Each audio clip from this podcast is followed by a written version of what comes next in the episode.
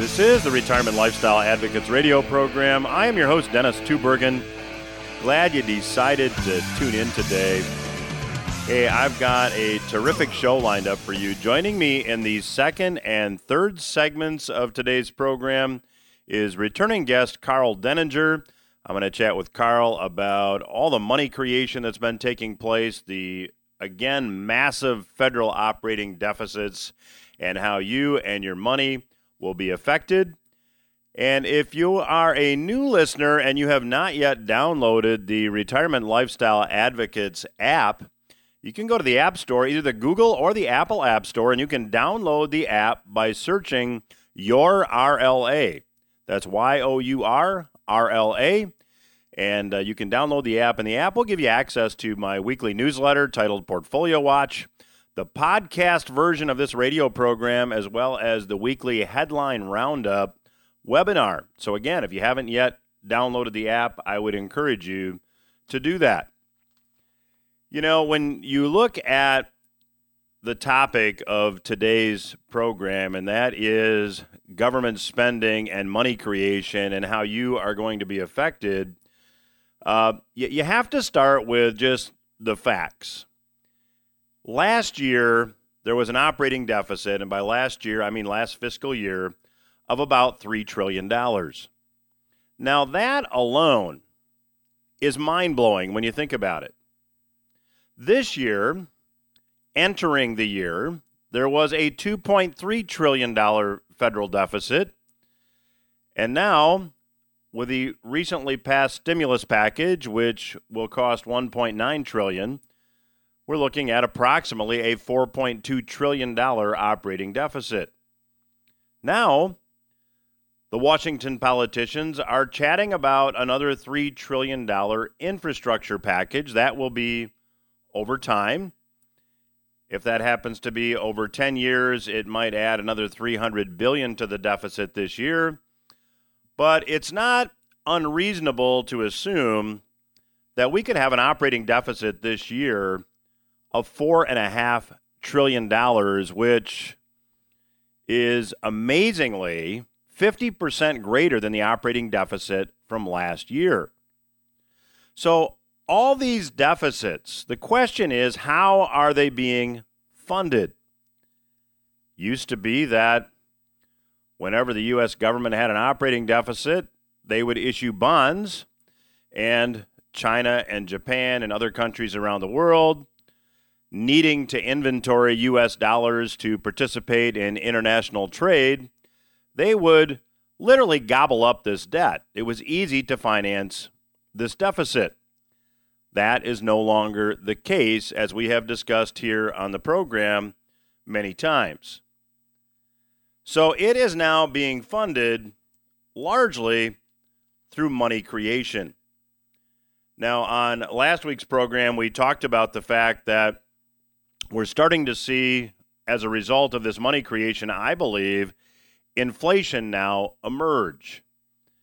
Agricultural commodity prices are up significantly year over year. I expect that you'll see that reflected in food prices when you go to the grocery store here in the near future.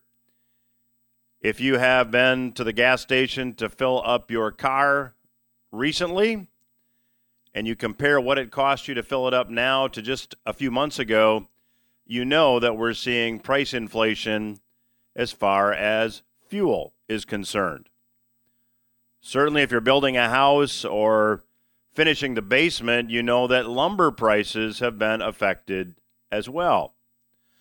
So, we're starting to see inflation as a result of money creation, and yet there's more money creation on the horizon. Now, when you hear a politician say, we're going to fund this by taxing the rich, we're only going to raise taxes on people making over $400,000 a year, I would encourage you to do your own research and look at the numbers. This is political rhetoric.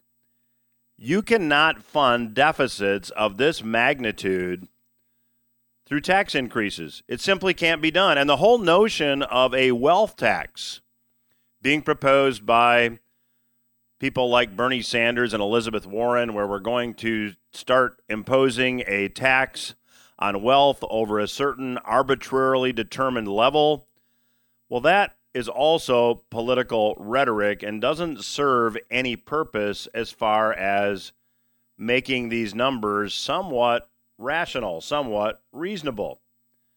So do your own research. I mean, if you take a look at last year's deficit and this year's deficit, ballparking the numbers, you're looking at about seven and a half trillion dollars in two years. That is a huge operating deficit. Now, the reality is you could confiscate 100% of the wealth of all billionaires.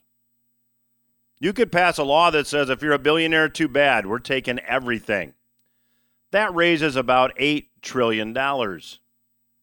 It just about covers the deficit from last year and what I would project it to be this year, but it doesn't solve the debt problem. The U.S. national debt by the end of this year will be between 32 and 33 trillion dollars, and it doesn't solve next year's deficit. So, how will all these funding gaps actually be covered? Well, money creation is the only answer, and money creation will continue until it can't despite those who are advancing a theory called modern monetary theory that I'll talk about in just a minute. When I start to look at all these numbers and start to ask myself questions, I'm reminded of the quote by the late economist Herbert Stein. Herbert Stein said something that is extremely profound. Listen to this if something cannot go on forever, it will stop. Isn't that profound? If something cannot go on forever, it will stop.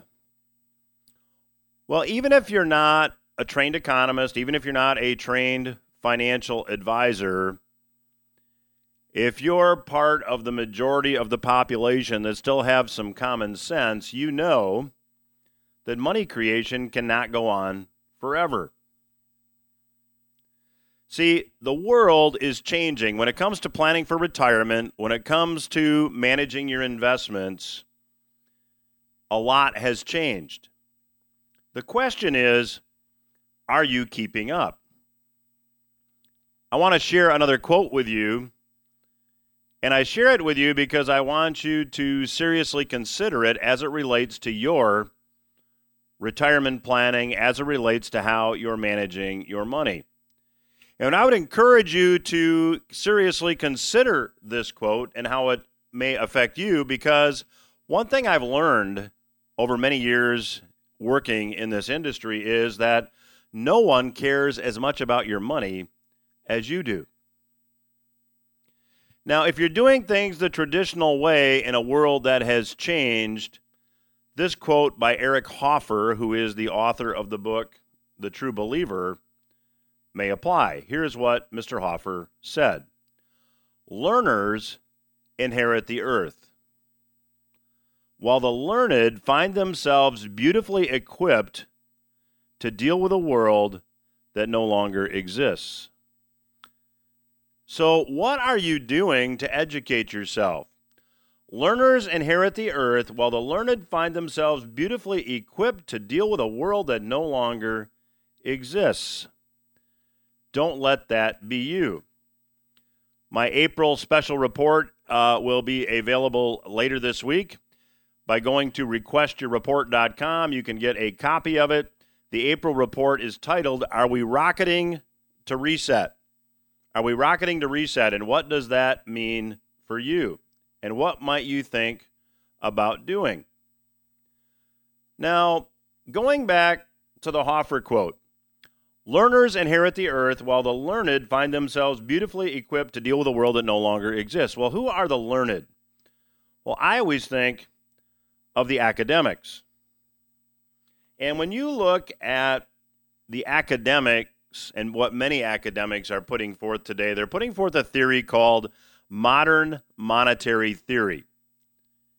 And I'll talk about this more in the last segment of today's program, but this theory actually was initially put forth by an economist and theorist, underlining theorist here, by the name of Warren Mosler back in 1992.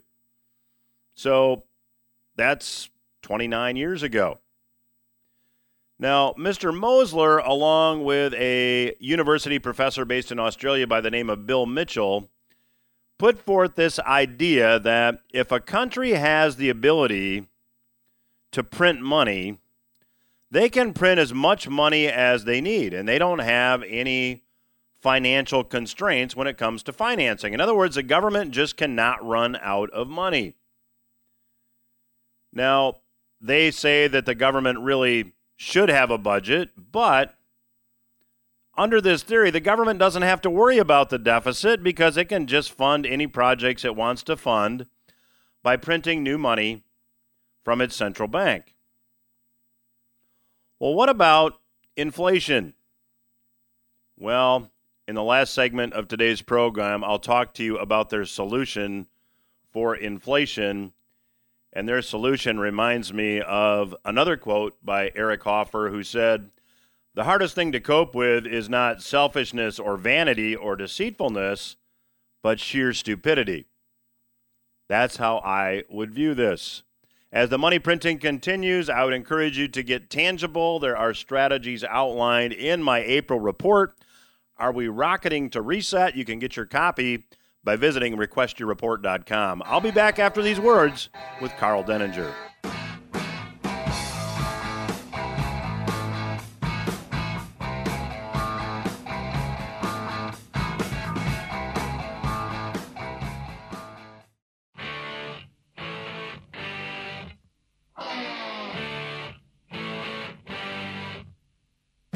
Welcome back to RLA Radio. I'm your host, Dennis Tubbergen. Joining me again on today's program is returning and popular guest, Mr. Karl Denninger. Karl is a prolific commentator on uh, healthcare, economics, uh, and uh, other things as well. Uh, you can read his uh, blog at market-ticker.org. I would encourage you to check that out. And Karl, welcome back to the program. Thank you very much for having me. So, Karl, let's jump in. Um, at the beginning of the year, I believe the United States was projected to have a $2.3 trillion deficit. That's before the so-called stimulus package of 1.9 trillion.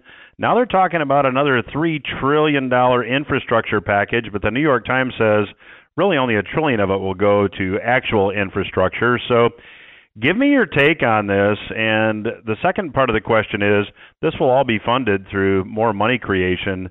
Um, is this the end of the road? Yeah, it probably is. But let's make sure that we define our terms correctly. Okay, so these two bills, well, three bills, you count the, the all three of them from the start of COVID until now, including this latest 1.9 trillion. Uh, those are very different than the normal way that the government accounts for things. So all of that money that was printed and put into the system, uh, for the most part, it all happened in that current fiscal year. All right. Now this is very different because this this infrastructure package is being done under the usual rules for accounting, and that's the impact and the spending over 10 years. So you got to be very careful because when these bills get passed, and numbers get thrown around like you know three trillion dollars. It's not three trillion dollars now. It's about three hundred billion a year over ten years. All right, so this is this is very different, and this is one of the things that I've had a lot of trouble with with talking to people about this in the media and in the economics world is that these these COVID related things that start that you know from about March of 2020 all the way till this point have been accounted completely differently. And it, it has to do with the arcane rules of how the Congressional Budget Office is required to operate because the CBO is, of course, a generation of Congress. Congress makes the rules. They don't have a choice as to how they report things and how they put things on paper and what they, you know, what they say. They have to follow the guidelines and the rules that Congress put forward. So when Congress says you have to account for this over 10 years. Well, that's what they do because those are the rules.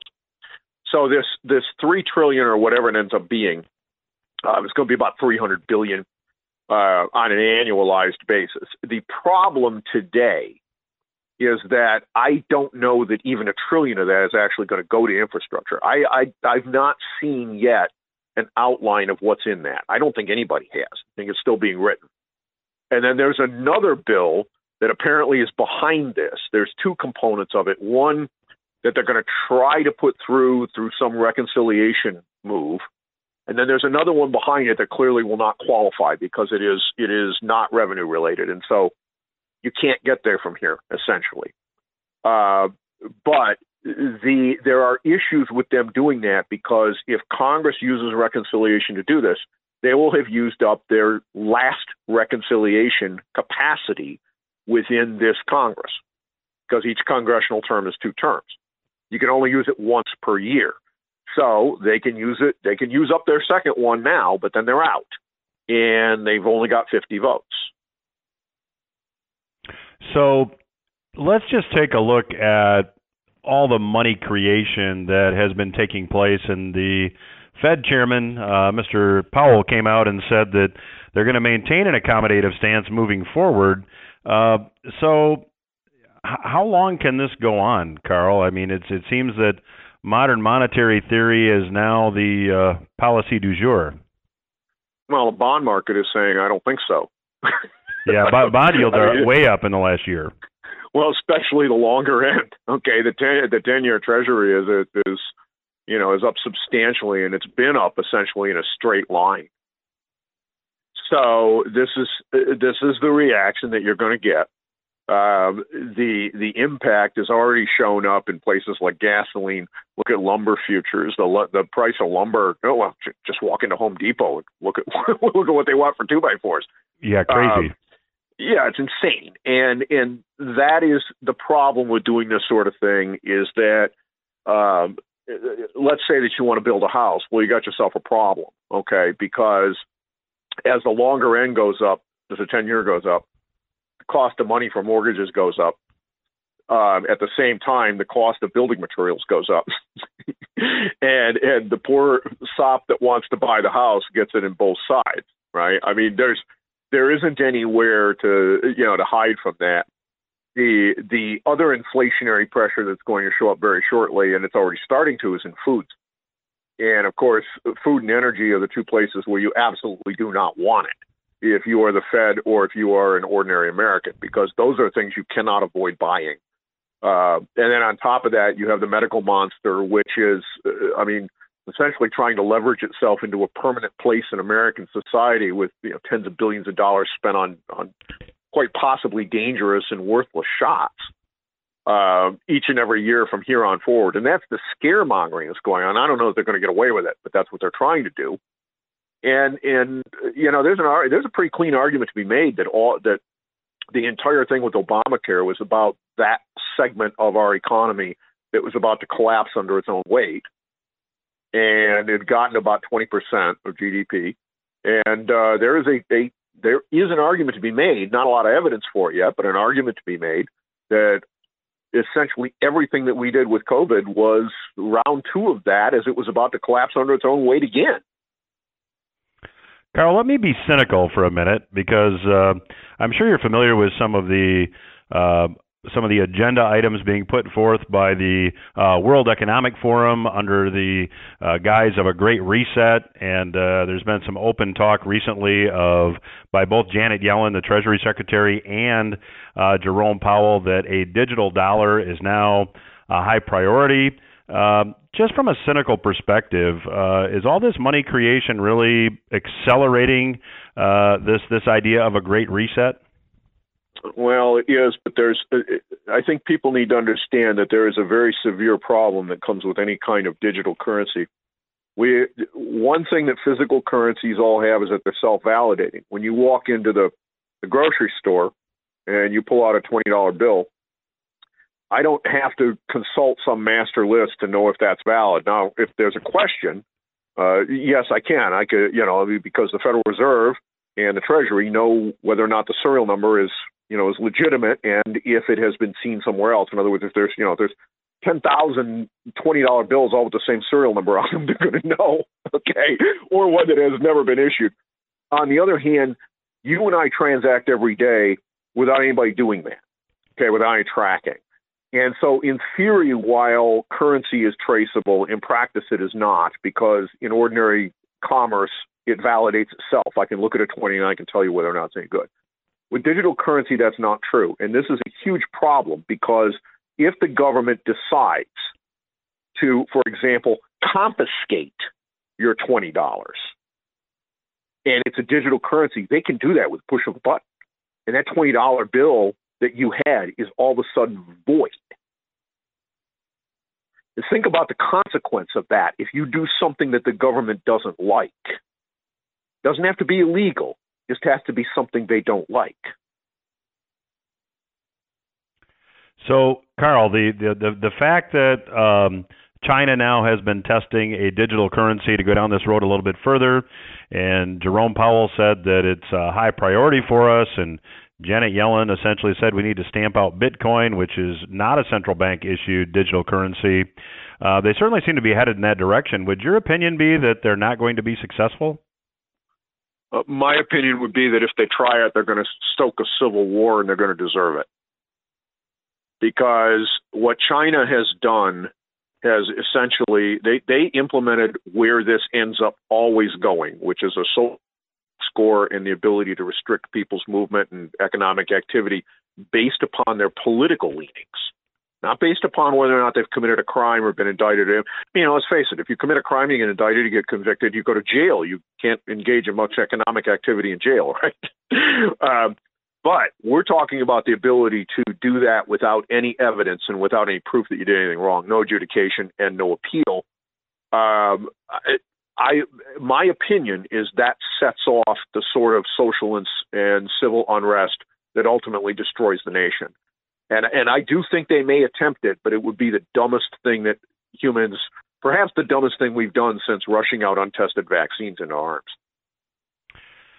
So, Karl, we've got just uh, maybe a minute and a half left in this segment. We can pick it up on the other side, but I want to go back and talk about the inflation piece. And, and you had suggested that certainly you know, we're seeing inflation in lumber prices, uh, agricultural commodity prices are up significantly. That will soon translate into higher grocery prices. Uh, under what scenario do you think that the Fed reverses policy? I mean, if we see significant inflation, do they reverse? And if they do, uh, what exactly does it look like? And we can pick it up on the other side as well.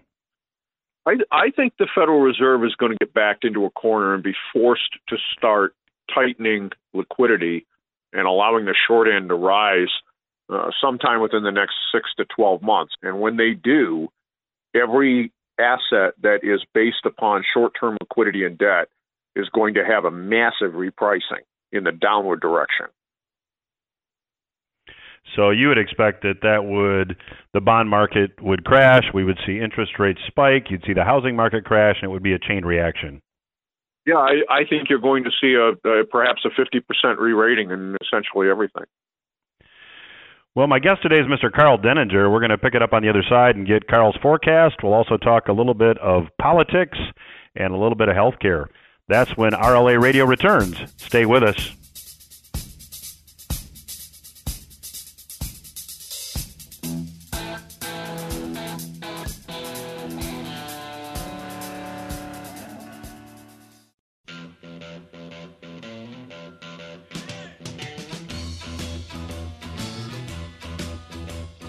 I'm Dennis Tubbergen. You are listening to RLA Radio. My guest today is Mr. Karl Denninger.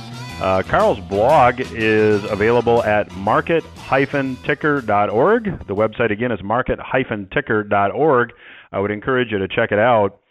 And uh, Karl, we, we ended the last segment uh, with you saying that you would not be surprised at all to see a 50% repricing. This it, essentially what would be a, a deflationary collapse what asset classes would you say would be affected? When you say everything, do you mean everything? Yeah, I do.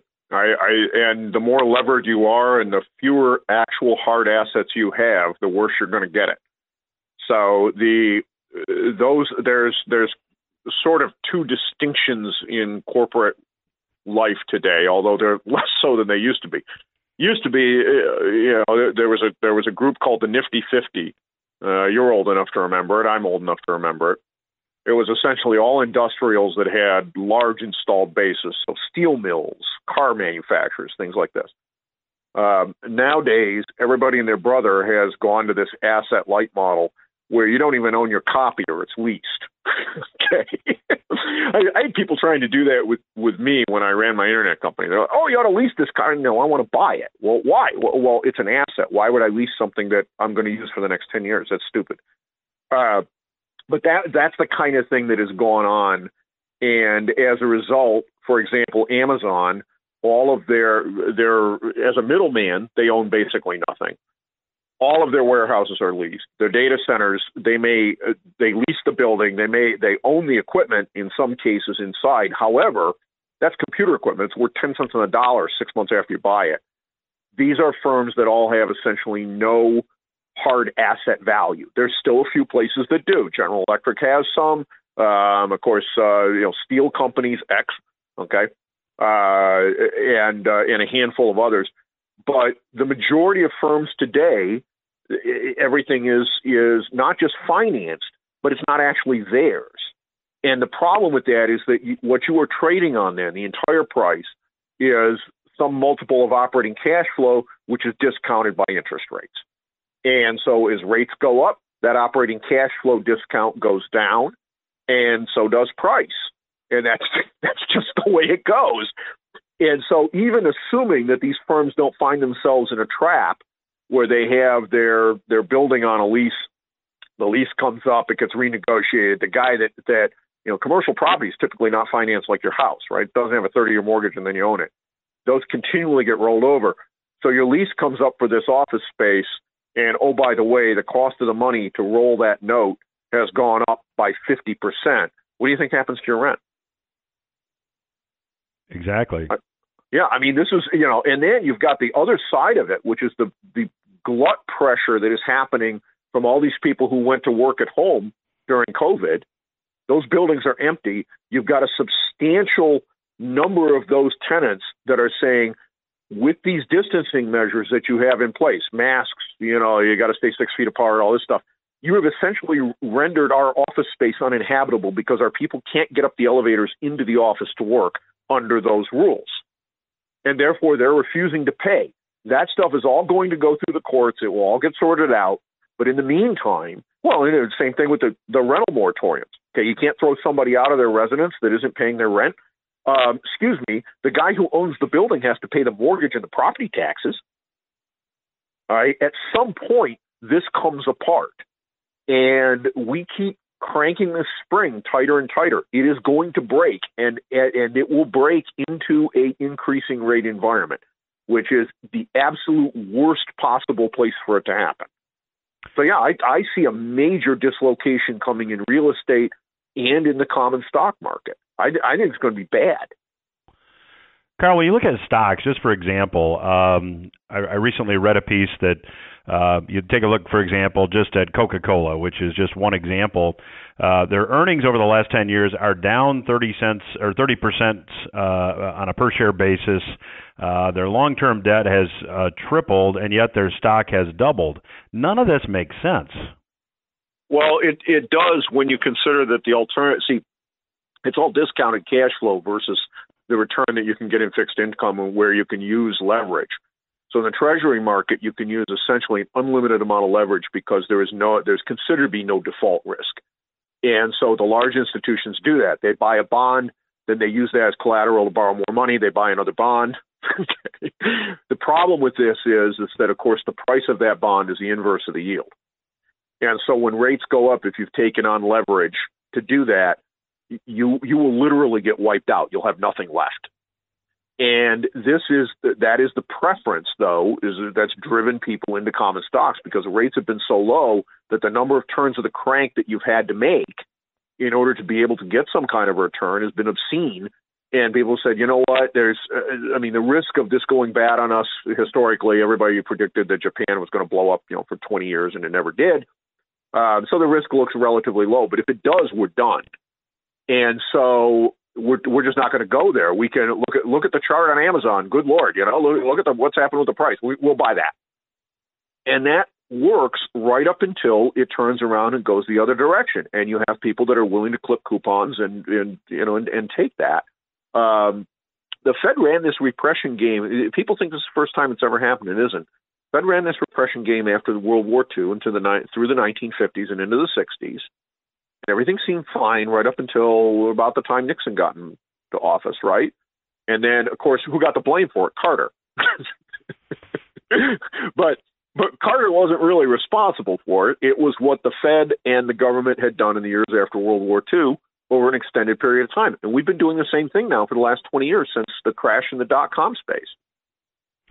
So, Karl, for our listeners maybe that aren't familiar with, you know, how that policy evolved uh, after World War II through the early 70s, uh, give them some detail. Well, essentially, what the Federal Reserve did is they they announced a policy that they were going what they called repression, and they were going to clamp the long end of the bond curve and and uh, they did it as a you know we're we're coming back from war. We need cheap money available to you know well look at the Eisenhower Expressway system. All right, we have to be able to build expressways. We have to be able to you know do these things. And it, everybody, all the all of the economists of the time told them that told everybody, you can do this. It's a free lunch. There won't be a consequence for this. And it seemed to work out for quite a long period of time. During that time, you had the entire Great Society system. The, the, all those programs came into place you had uh, uh, the the expansion of the welfare system. You had Medicare. You had Medicaid. You had all of, all of these social programs that appeared to be free, that all were put into place. And then, as time goes on, oops! All of a sudden, it doesn't work that way. We have an oil embargo. We have some Arabs that get mad at us, and and the entire thing essentially unraveled all at once. And, and Karl, when you when you take a look at what happened in the early '70s, I mean, a lot of this, uh, you know, really led to the link between the U.S. dollar and gold. It was a quasi gold exchange standard system that being eliminated, and and now for the last 50 years, uh, there's been absolutely no restraint on the part of the Fed, and that wasn't the case from for the most part from World War II through 1971. So does this mean this crash has to be worse than the one we saw back in the 70s? Well, I don't think it's a question. I, I, I don't think it's a question here when it comes to the you know this being unprecedented or anything like that. And and you have to remember, it's not the Federal Reserve. Congress is the source of every dollar of all of this. The the Federal Reserve does not have anything to transact in if the Treasury does not emit credit beyond their taxation. So, I mean, we, we need to stop calling this a Fed driven thing. It's not. This is driven by the 535 clowns in Washington, D.C., who we keep sending back to office. So, Karl, what, just your opinion on this. Uh, when, when this unraveling occurs, how do you think the political landscape will change? Well, I really don't know.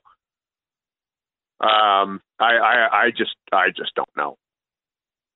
And that's, you know, it's, it's very difficult to know where we are with that. Um, uh, part of the problem with this is that the government is not going to turn around and say, "Oh, by the way, we're going to cut our, you know, our expenditures by fifty percent to come back within the the power to tax." Right? I mean, and and when I started writing my column, um, that was about a 10 or 15 percent requirement, and and now it's not. Okay, our actual, you know, they say a structural deficit was two or three percent back in the, you know, in the early 2000s and you know 2005, 2006, 2000. That's just total nonsense.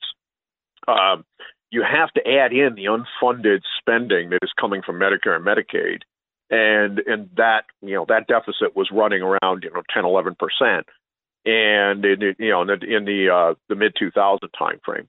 Now, with with what we've done with COVID, um, there is a reasonable estimate that this fiscal it could be 30. That's Argentina style stuff. Yeah, four thousand percent inflation stuff.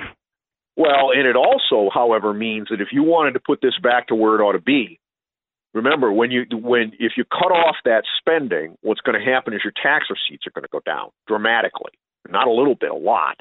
And so what's going to end up happening is that you don't have to cut back 30% of federal spending, you have to cut it in half. Now, how are you going to do that? Yeah, good, good, that's that's a good point. Um, and and ultimately, Karl, I mean, I, we've got a, a couple minutes left in this segment. I mean, if somebody's listening to this and we're we're talking about the, the magnitude of these problems that literally seem like they're unsolvable, uh, what advice would you have someone who's thinking about, hey, I, I'd like to retire. I'd like to have the same retirement my parents did. Well, I don't think you're going to have the same retirement your parents did. Um, the unfortunate reality is that if you are in today's world and you're not retired today, uh, your parents, uh, over, especially over the last 20 years, have essentially stolen your retirement.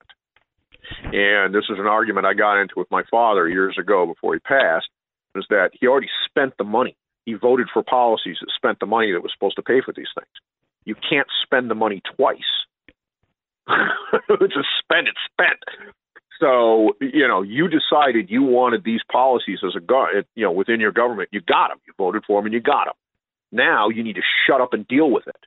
And of course, you know, he didn't like that very much but that's the reality of it. And and so you know we're stuck with the consequences and the outcome.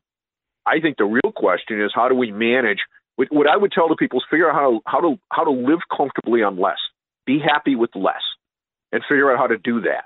And just deal with the fact that's how it is because the only other alternative you have is is pretty ugly stuff. And i don't think anybody in this country wants to go there and i hope we don't end up forced into it well, the clock says we're going to have to leave it there. My guest today has been Mr. Karl Denninger. His blog uh, can be read at market-ticker.org. The website again is market-ticker.org. Karl, always a pleasure to chat with you and appreciate your perspective, and uh, we'll certainly have you back down the road. Anytime. Thank you very much. We will return after these words.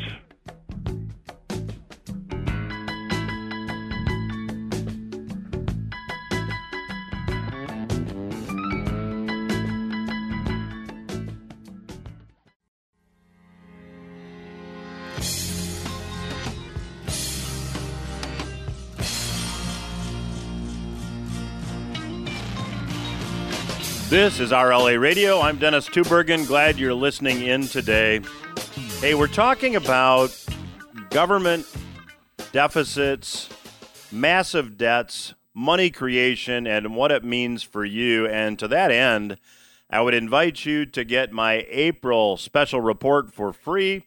It's titled, Are We Rocketing to Reset? And you can get your copy of the report by visiting requestyourreport.com. The website again is requestyourreport.com. Now, if you're just tuning in, in the first segment of today's program, I talked about the fact that last year the U.S. government had an operating deficit of about three trillion, and this year, with all the spending that has already been voted upon and signed into law, and other spending that has been discussed, we could amazingly see an increase in that deficit of 50%. It could be four and a half trillion. Now, as I mentioned in the first segment, we have a certain segment of the political class that is telling us we can make the rich pay their fair share to deal with this. We can impose a wealth tax on wealth over a certain level. That is sheer and utter nonsense, and it is complete rhetoric. All you need to do is do the research for yourself, which I would encourage you to do, but check out the numbers.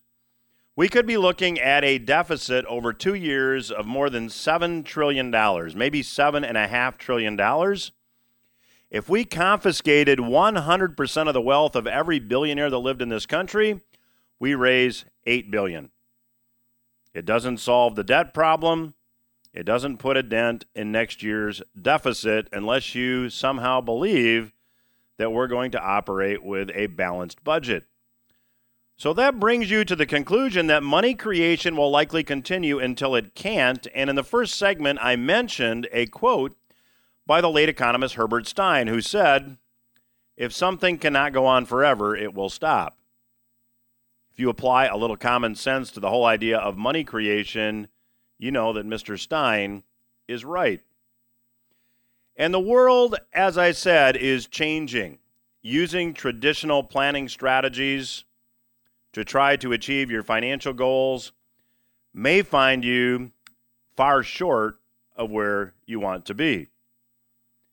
Eric Hoffer very eloquently said that learners inherit the earth, while the learned find themselves beautifully equipped to deal with a world that no longer exists. And if you look at the learned, if you look at the academics, and what many academics are actually advancing is a theory titled modern monetary theory. And I want to talk about that a bit in this segment.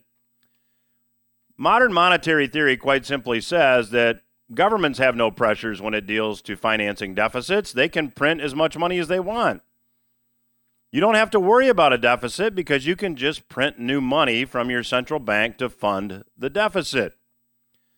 Now, Andy Snyder, who is the founder of Manward Digest, had this to say about modern monetary theory.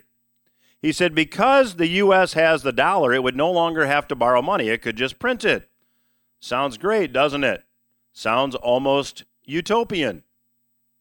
Snyder said, if the economy is shrinking, the printed money goes into the economy to stimulate it. Otherwise, if the economy is booming, the government would not print as much money and pull back via taxes if the economy gets overheated. Now, those who support modern monetary theory says that inflation is not going to be a problem unless the government doesn't manage this properly. How many of you listening to this have faith in the government to manage this properly? Well, there are progressives like Bernie Sanders and AOC who say this is a great idea, but cooler heads like Warren Buffett and almost surprisingly Fed Chairman Jerome Powell are opposed to the idea. Now, I talk about the whole idea of unmanaged deficits and wildly reckless money creation in my April report, April report titled Are We Rocketing to Reset? I would I'd encourage you to go to requestyourreport.com and get your copy. But there is, as I noted in the first segment, another Eric Hoffer quote that describes those who are putting forth modern monetary theory very aptly. The hardest thing to cope with is not selfishness or vanity or deceitfulness, but sheer stupidity. See, are we to believe that excessive money creation will not lead to inflation? Are we to believe that despite the fact that food prices are rising, fuel prices are rising, and lumber prices are through the roof? Are we to believe this despite the fact that reality is something quite different? Brings me back to the first Hoffer quote Learners, those who educate themselves, inherit the earth. To paraphrase, those who do their own homework, those who care about their money and take time to research it, will have a better chance of being successful than the learned, those who do things the traditional way. Because Hoffer said, Learners inherit the earth, while the learned find themselves beautifully equipped to deal with a world that no longer exists. That is certainly the case, and we are here to give you educational resources. To that end, you can go to requestyourreport.com and get my special April report, Are We Rocketing to Reset? Be glad to send you a copy absolutely free. Just let us know your name and where to mail it, and we'll be very glad to do that. We also have a number of free resources at our website, retirementlifestyleadvocates.com.